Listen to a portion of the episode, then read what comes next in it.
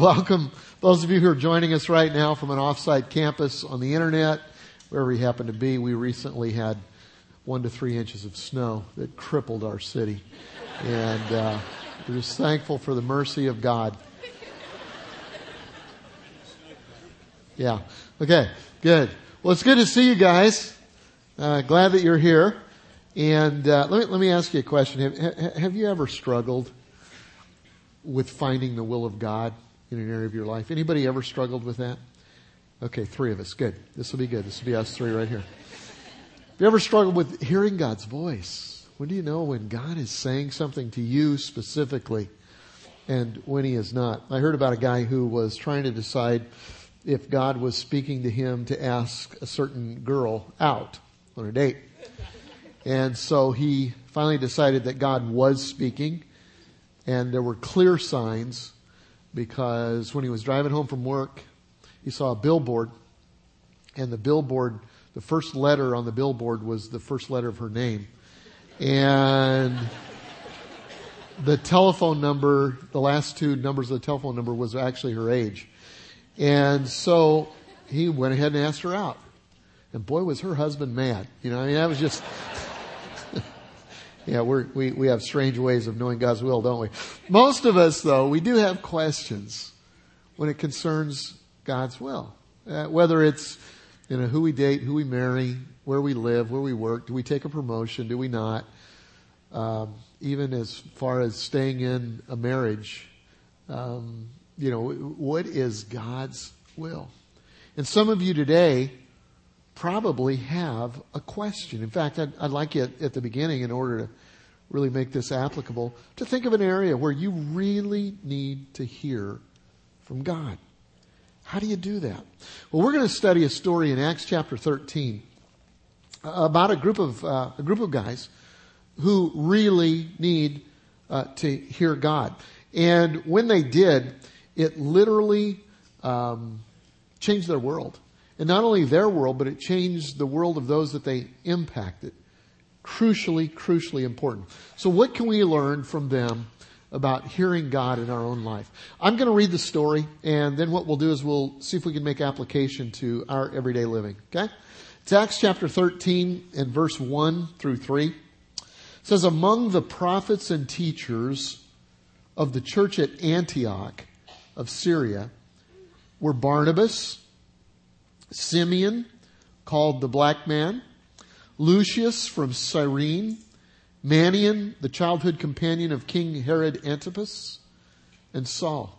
Just a diverse, diverse group. Uh, there are two from Africa. There's uh, one or two from Jerusalem. One of the ones from Jerusalem, it says, were childhood friends of Herod Antipas. Now, if you were with us in our study last week, we studied a guy named Herod who was really a bad guy. That's not this guy. In fact, that's this guy's uncle. Uh, but what that's saying, the reason they even put it in there, is uh, this is a guy that grew up in royalty. He grew up with money, with political power, and he came to Christ and became a, a Christ follower. So it's just telling us that there's a real diverse group here of people who are leaders in the church in Antioch. It says one of one day as these men were worshiping the Lord and fasting, the Holy Spirit said, in fact, why don't you circle that phrase, the Holy Spirit said, or underline it, because we're going to come back to that.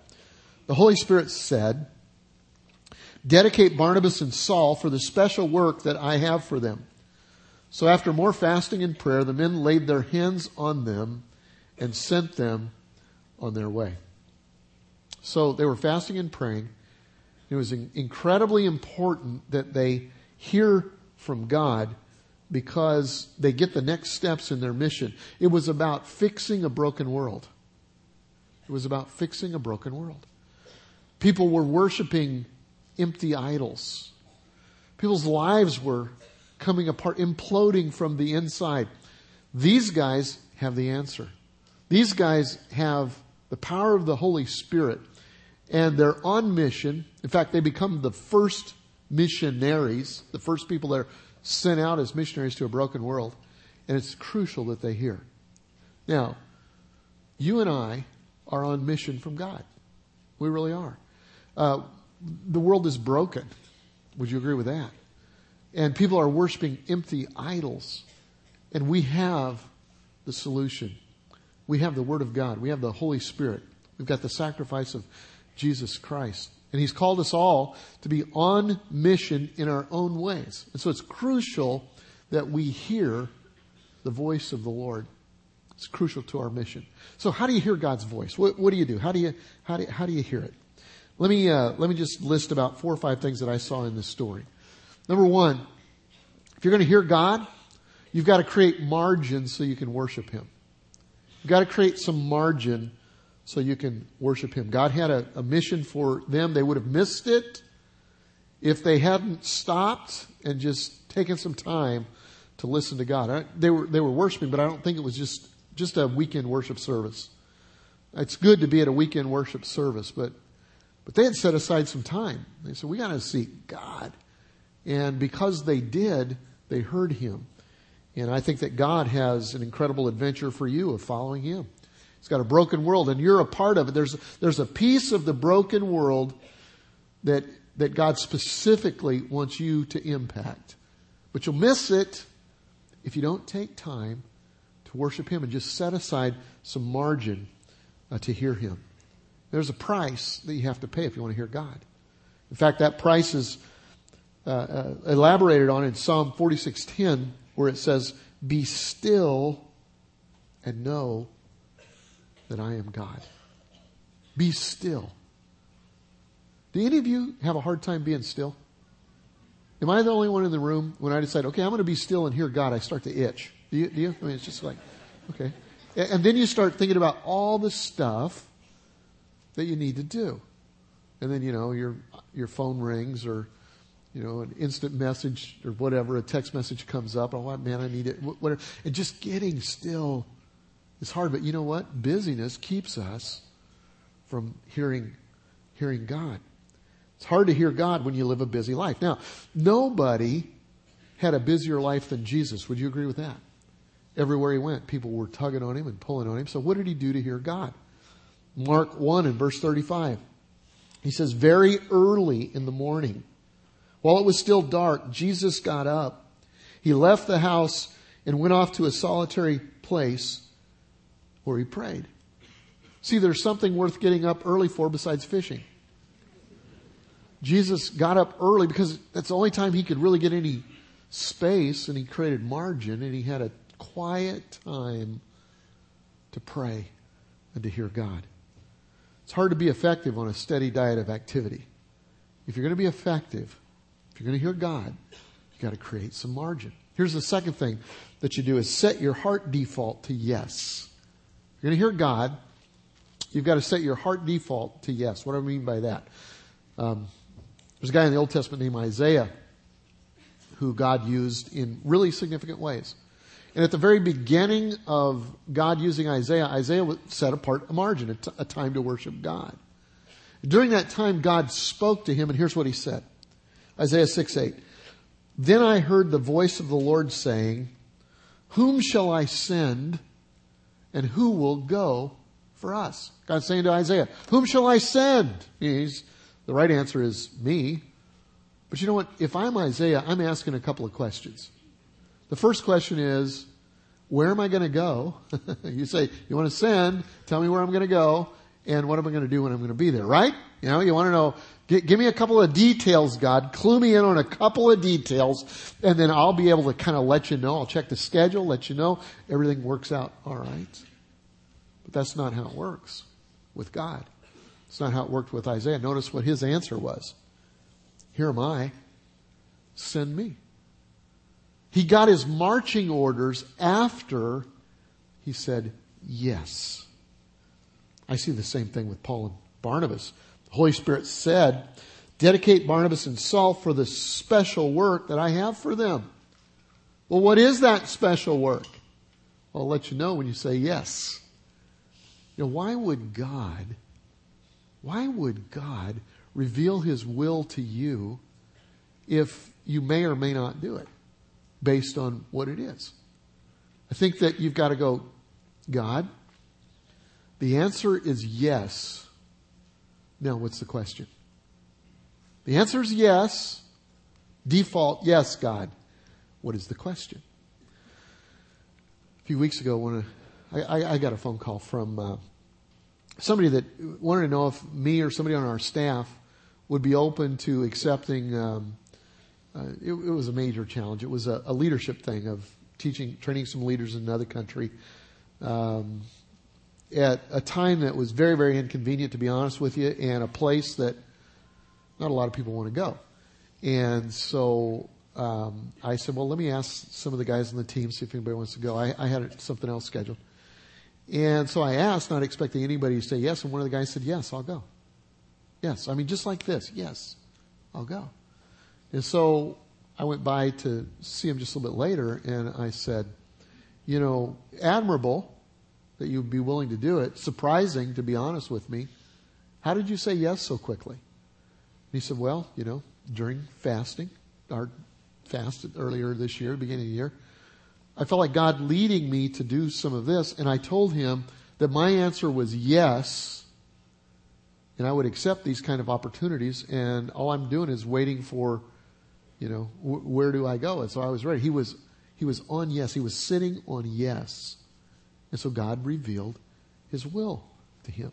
And so I think if we're going to hear God, we've got to create margin to worship him, just a quiet place and space. And then we've got to say, you know what, God, when you speak, my answer is going to be yes. Third thing you do is listen for the voice of God. Listen for the voice of God. These men clearly heard God. It says, the Holy Spirit said. How did they know? What the Holy Spirit had said. And I wish it was written out. I wish there was like, okay, here's three things they did to know that this was God. Do you ever struggle with if something is God or not? And it says, they knew. Now, I, I don't know. It's not written. It's possible that during a time of prayer that one of the guys, you know, or somebody there in the room said, you know, I just got this hunch that maybe this is what the Holy Spirit wants to do. That happens. It could have been one of them just had a prophetic word. It says they were prophets. Prophets were specially gifted people who could hear God and speak God's word clearly. Um, one of the guys on our leadership team here at Seacoast seems to move in that type of a prophetic gift. It's not anything scary. It seems like over the years when we've kind of been at times in the life of our church wondering, you know, what is God's will for the next step? And it's kind of foggy and we all walk in that a lot. And suddenly one of the guys will go, here's what I believe that God is saying, and we'll kind of outline it. And everybody in the room goes, yeah. Why didn't we see that? That's very, very clear. that might be what happened here. We don't know. We're, we're not sure. But what we do know is that they, they heard God's voice. And I don't think it was the first time they heard God's voice. And I think that's important to understand, especially in the major decisions of life. That you've heard God's voice in the little things, and so you know what it sounds like. I think about Abraham in the Old Testament. I'm reading through the Old Testament right now in my morning quiet times. And, and I come to the passage where Abraham is, God tells him to sacrifice his son. You know, you know, Isaac is going to sacrifice his son. Every time I read that, I tear up as a father. I think, how could Abraham have done that? How could he have even thought about that? And the only answer I can come to is that he knew that he knew that he knew that God was speaking to him. This is God's voice. I don't think it was the first time that he'd heard God's voice. He knew what God's voice sounded like. Well, how do you learn to recognize the voice of God? Jesus said in John 10 and verse 27, he said this, he said, my sheep recognize my voice. I know them and they follow me. Interesting that Jesus would call us sheep. I used to think that was cool. Because, you know, as a kid, sheep are cool. They're kind of a little fluffy, fuzzy. Did you, your parents ever buy you a sheep? You know, just a, is a, a sheep eh, or multiple sheep, uh, a lamb or whatever. You know, a little, little fuzzy guy, you know, you just you use them for a pillow whatever. They're just really cool. Until I began to study sheep and found out that sheep are among the dumbest animals created. You have to be a rocket scientist to know this stuff. Google smart animals. Okay? And your top 10 does not include sheep. It, you know, uh, monkeys, number one. Uh, dolphins, number two. Elephants, number three. Did you know that pigs are even in the top ten? Pigs are smarter than sheep. So Jesus would have been doing us a favor if he'd have said, my pigs know my voice. but he said, sheep. Sheep are dumb animals. And there's a major reason they are is because the herd instinct is stronger than their reasoning and intelligence. I've never seen this, but it's said that if you have a lead sheep who comes to a cliff, if the lead sheep goes over the cliff, the whole herd will. Because their herd instinct is stronger than reasoning and intelligence. If you've got a bunch of hungry sheep and you put some food out and the lead sheep doesn't like it, then all the rest of them will starve because the herd instinct is stronger than reasoning and intelligence. And Jesus compares us to sheep and he says, my sheep know my voice. I'm the shepherd, the great shepherd. That's kind of a, a picture of, of the times where you'd have shepherds who would have sheep and all of the sheep, they, you know, you might have individual flocks, but they would band together and make a big pen so that each shepherd didn't have to have their own pen, but they'd have several flocks in a pen. And then when the shepherd would give the call, the sheep that were his would come out and follow. And how did they train them? They, over time they trained them. First they would take, uh, you know, one of the older sheep and, and he would begin to train that sheep to his voice and finally the older sheep would begin to follow him and then maybe a younger sheep would follow not because they recognized the voice, but because the rest of the herd did, until ultimately they could hear the voice of the shepherd. Listening to God's voice is a learned discipline like that. That's why it's hard for most of us to hear the Holy Spirit because we haven't learned His voice. And so here's what we hear. We hear all the voices in the herd. Do this, do this, do this. All the voices in the herd, and we're struggling to hear the shepherd. So we've got to learn to hear the voice of God. Well, how do you do that? I think you practice it. Let me give you two or three little kind of exercises in hearing God's voice. Here's one.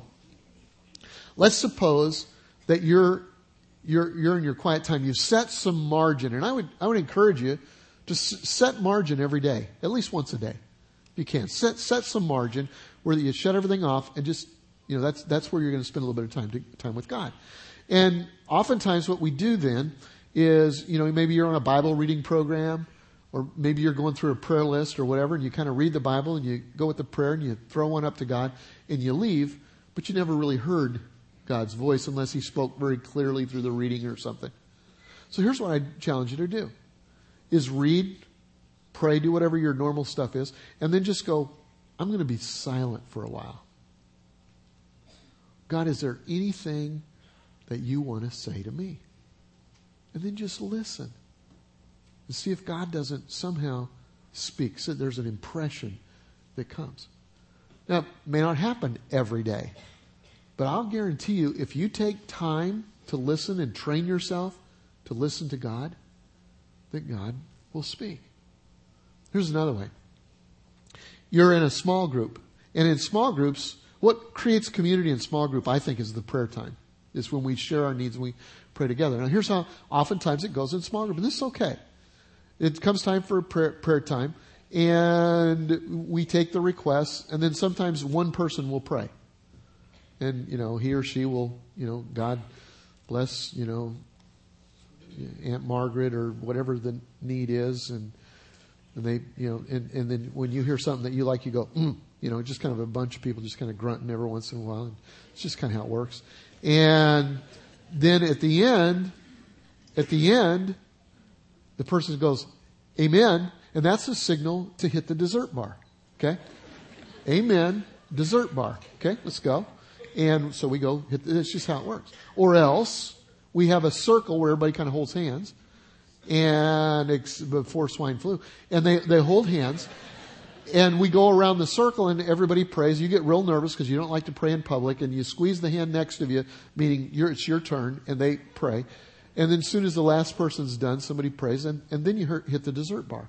How about this? How about whatever method you use? How about at the end of the prayer you go, you know, let's just, let's just be quiet for a minute Let's listen to God. It's real uncomfortable to be quiet because you got to fill it with noise, but do it. Give God margin. And then at the end of maybe a minute or so or two of a little quiet, say, does anybody have an impression of what God might be saying to us in this prayer time? And practice it. Practice. Because I think that God wants to speak to us. Okay? So just practice hearing the voice of God. Sometimes, you know, sometimes you don't get it right. In a small group, everybody loves you. You know, they'll say, swing and a miss. You know, nice try. I don't think that was God. That was the pepperoni that was in the, the sandwich that we ate earlier. It wasn't God. Okay.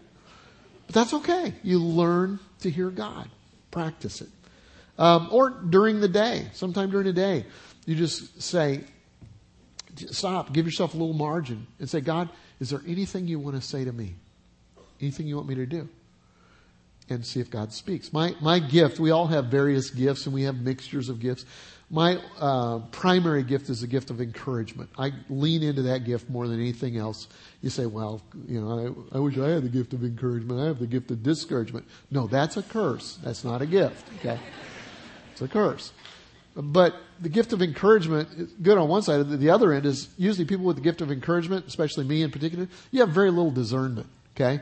You know, very little discernment. You just want to encourage everybody. That's why I'm not a part of the hiring process very much around here, uh, because I hire anybody. You know I mean? They've been in prison 20 years and they're up for another charge. Uh, yeah, let's make them a pastor. I think they'll do better next time. You know, I mean, it's just encourage. But anyway, that's kind of my gift. And so at times during the day, I'll stop and get quiet and pray. Say, God, is there anybody that you want to use me in? And I'll get a name or whatever, and I'll write a note or text something or whatever. And, and you know what? Oftentimes later, somebody will say, Do you remember? And I don't. But do you remember when you sent me that? That was right in the midst of this situation. Could I have known that? No. That was God speaking to me to speak to them so that He could speak to them. God wants to use us in that way to redeem what is broken. So, if you want to hear God's voice, create margin, say yes, listen to God, and then, and then for, the fourth thing is you confirm God's direction in community. Confirm God's direction in community. It says it was good to them in the Holy Spirit. They, this was a major decision. On major decisions, listen, if you're hearing God, don't be afraid to confirm it. In fact, I believe that you do need to confirm it in community because uh, some leadings aren't from God. I had one guy one time made an appointment with me and said that he had a dream from God, knew it was from God. He said he was supposed to marry a certain girl in the church. And there, I said, really? There were a couple of problems with that. Number one, she's engaged to somebody else. Number two, you don't even hardly know her. And number three, you're married to somebody else right now. Okay, you're going through a divorce proceedings, but you are still married, you know. And so I told him how that this wasn't God. And you know what he said to me? He said to me the phrase that I've seen people for years get off track and ultimately end up in a ditch with. Here's what he said.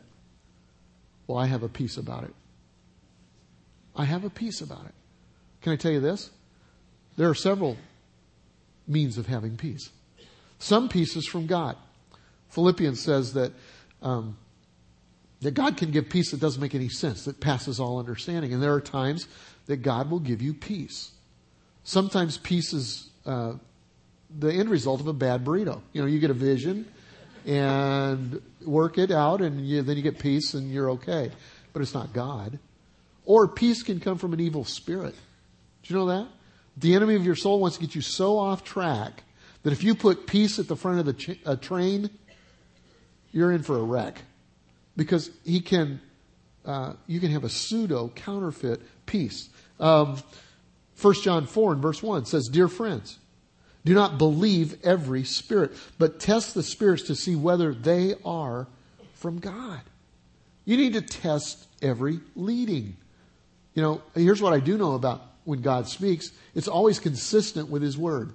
He's not going to say something to you that's kind of different from everything else that's in, in, God's Word and the principles in God's Word. And it's, it's always, always consistent with who He made you to be. Consistent with what you have done. You know, it's like God put all this effort into forming you, making you, giving you all of these gifts and aspirations, and you say God is leading you somewhere entirely different from that? Probably not. It's consistent with who He made you to be. And, and God's leadings almost always have a redemptive purpose. He is restoring in the world what is broken. Sometimes it isn't about me, it's not about you, it's about the redemptive purpose and he wants to use you and I. That's the cool thing is he invites us to come along with him in the whole redemptive purpose. Um, Bill Hybels wrote a book called Too Busy Not to Pray several years ago, and it talks about some of these things. And, and, and one of the things I like is he, he gives three or four warnings uh, when you think you've heard God. If a leading requires you to make a major life changing decision in a very short period of time, you need to question it. If a leading requires you to go deeply in debt or place someone else in a position of awkwardness, compromise, or danger, then you ought to question it. If a leading requires you to shatter family relationships or important friendships, then you need to question it. If a leading uh, creates unrest in the spirit of mature Christians or friends or counselors as you share it with them, then you need to question it. So you create margin and space to hear God. Default to God, I'm going to follow you. Yes, is my answer. Here am I. Uh, third, you need to learn to hear God's voice. Practice that. And fourth, you need to confirm major leadings in community. And when you've done that, now it's time to take a risk by faith. Take a risk by faith. The scripture we read, it says the men laid their hands on them and sent them on their way. It's time to stop praying and start doing. Now, what you'll find is when you follow God, it may not be a convenient time. May not be a convenient time. Ecclesiastes 11 and verse 4 says, if you wait for perfect conditions, you will never get anything done. Have you have a testimony on that? See, the convenient time is not always the right time. And the right time is not always the convenient time. The right time is the time when God says now. God says go. Series we're in, compelled. Today, compelled to go. Paul, Barnabas, they're compelled to go because the world is broken. And God says, You have something. I want you to go. We're all compelled to go. In fact, the mark of a great church is not its seating capacity, but its sending capacity. So, where do you go? How do you take a risk by faith? For some of you, God is leading you to get up and move across the world. Get up and move across the world. For some, it's just like a short term mission trip. I'm going to go, and God's leading me, and I, I believe it is confirmed in community. I need to go. For some, it may mean changing locations, changing zip codes. Confirm it in community, but God may be saying it because there's a broken world that He wants to change through you. For some, it's just simply to get up and volunteer. Get up and volunteer your time, your talent, your treasure. For some of you, it's right here in the local church. I believe everybody should serve in the local church. If you're not serving in the local church, what gives you the right? Why does somebody else serve you and you don't have to? And it's not even a have to. It's a, it's, it's a part of this thing that God has created within us. It's the right thing. And so God may be leading you to get up and go volunteer to serve. Maybe it's a, in a, in a classroom with kids that you can be a model to, or, or it could be special needs kids, or it might be greeting or helping or whatever, but it's to get up and go. For others, it's to get up and, and be a mentor and serve for somebody that could benefit from your experience, or might be to give your time to kids that, that are, that are in a less fortunate situation than what your kids are. I know we have a mentorship program at the Dream Center in North Charleston. I think we mentor about 60 kids right now, and it's making a major difference in their life. In fact, one of the schools in the area has noticed it and said, Hey, we've got a bunch more kids. Could you take them? Which is a wonderful privilege, but we're out of mentors. And so maybe God is saying to you, Hey, I want to be a mentor. I can, I can redeem what is broken in the world. Maybe it's to step up and lead a small group of friends, or to lead something you're passionate about. Or maybe it's to step up and run for office because you want to make a difference in the world. For some, it's just to get up and go across the room and say something to somebody at work. And God is saying, the time is now. Are you ready? Are you willing to be used by God? To do anything anytime, anywhere. Are you really?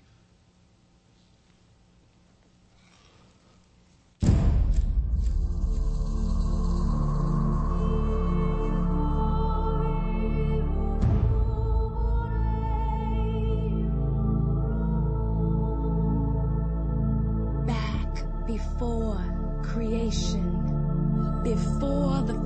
foundation of all that is, there was you, God, yourself, perfect, complete, needing nothing. But did you look out at that empty sky with a lonesome ache for something more? Something yet to be born, unformed? Were you reaching for us? Were you reaching for me?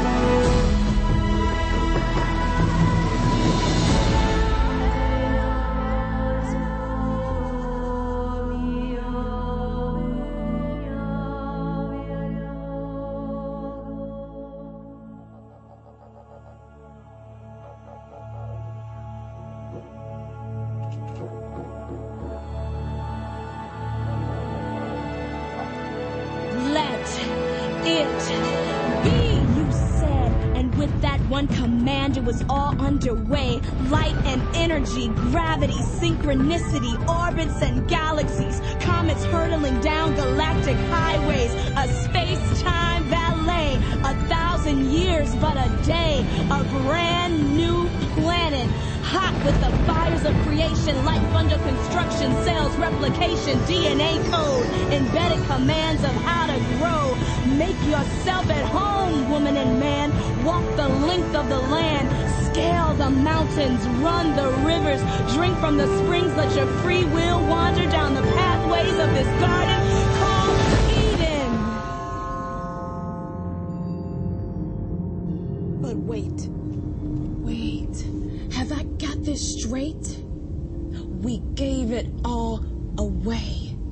We traded it away in a strange transaction. The forging of the first weapons, the spilling of first blood, the trampling and trashing of paradise, blowing the gift to pieces with a bang. The need for intensive care. So now the rainforests are stripped bare. So now the cities give birth to slums. So now the rifles and suitcase bombs. Why, why, why, why? Why is a promising life ripped away just when it catches stride and runs free? Tanks rattle and pound, soldiers get cut down, never getting to say goodbye.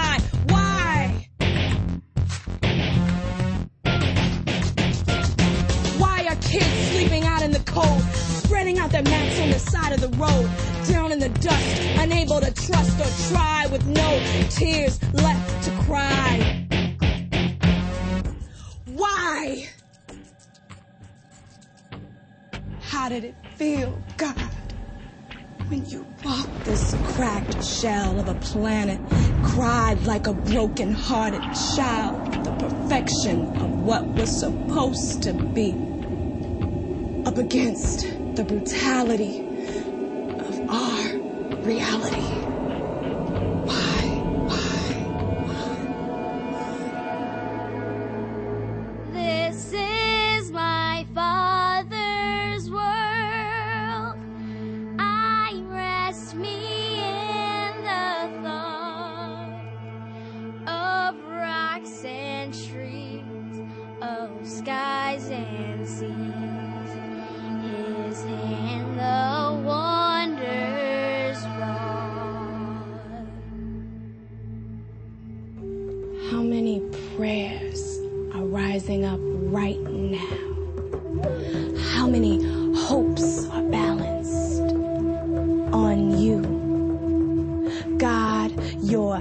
Ancient story says you gave up your life, your flesh, and your blood for love. And as the story goes, you're still reaching. You watch over the grieving. You capture every sigh. You measure the space between every heartbeat. Winds its way through every weathered page. A feast for the hungry, the delivery of the captives, healing for the desolate, the final satisfaction of justice, making all things new. Hope in the clinics where the sick hold on. Hope in the schools and the holding cells. It echoes in the halls of the hospitals. Hope rises up in the cities and the war zones. Hope in the courtroom and in the broken home. In the seminaries and the cyber highways. In the alleys of the homeless and the hungry. In the shack settlements and the compounds. On the farms where the soil is hard and dry. In the streets where the grieving mothers cry. Where the AIDS orphans stare up at the stars. Where the captives pound on the cell wall. Through the coal mine towns and the factories. In the ghettos and the prisons and the cemeteries. So where is it? I don't see it.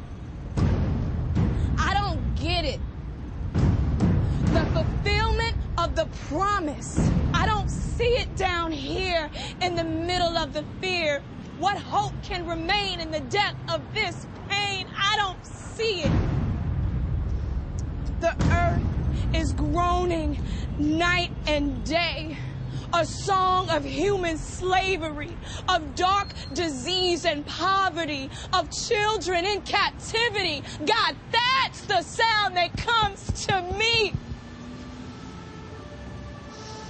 Are you still far away on high?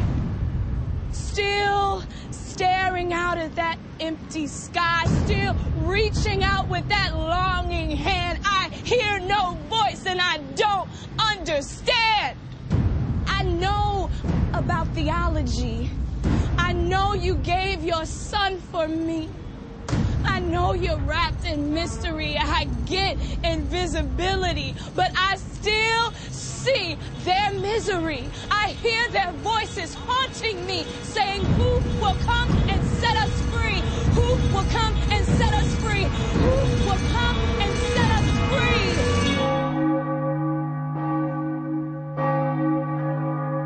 Here am I. Send me. Here am I. Send Aquí me. estoy yo. Envíame a mí. Nandito ako. Ipadala mo Libenek. ako.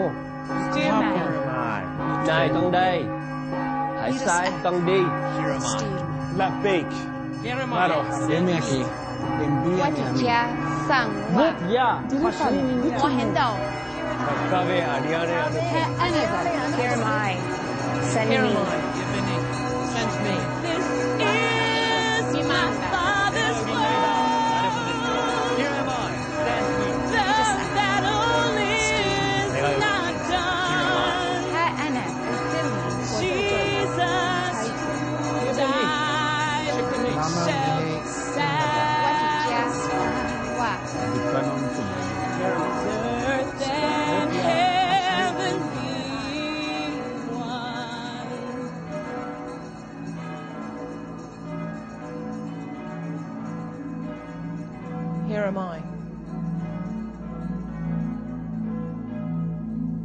Nandito ako. hier is ek.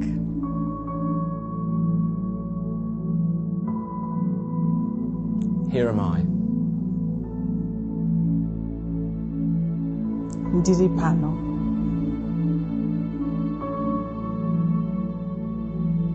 Here am I Maro hambefest.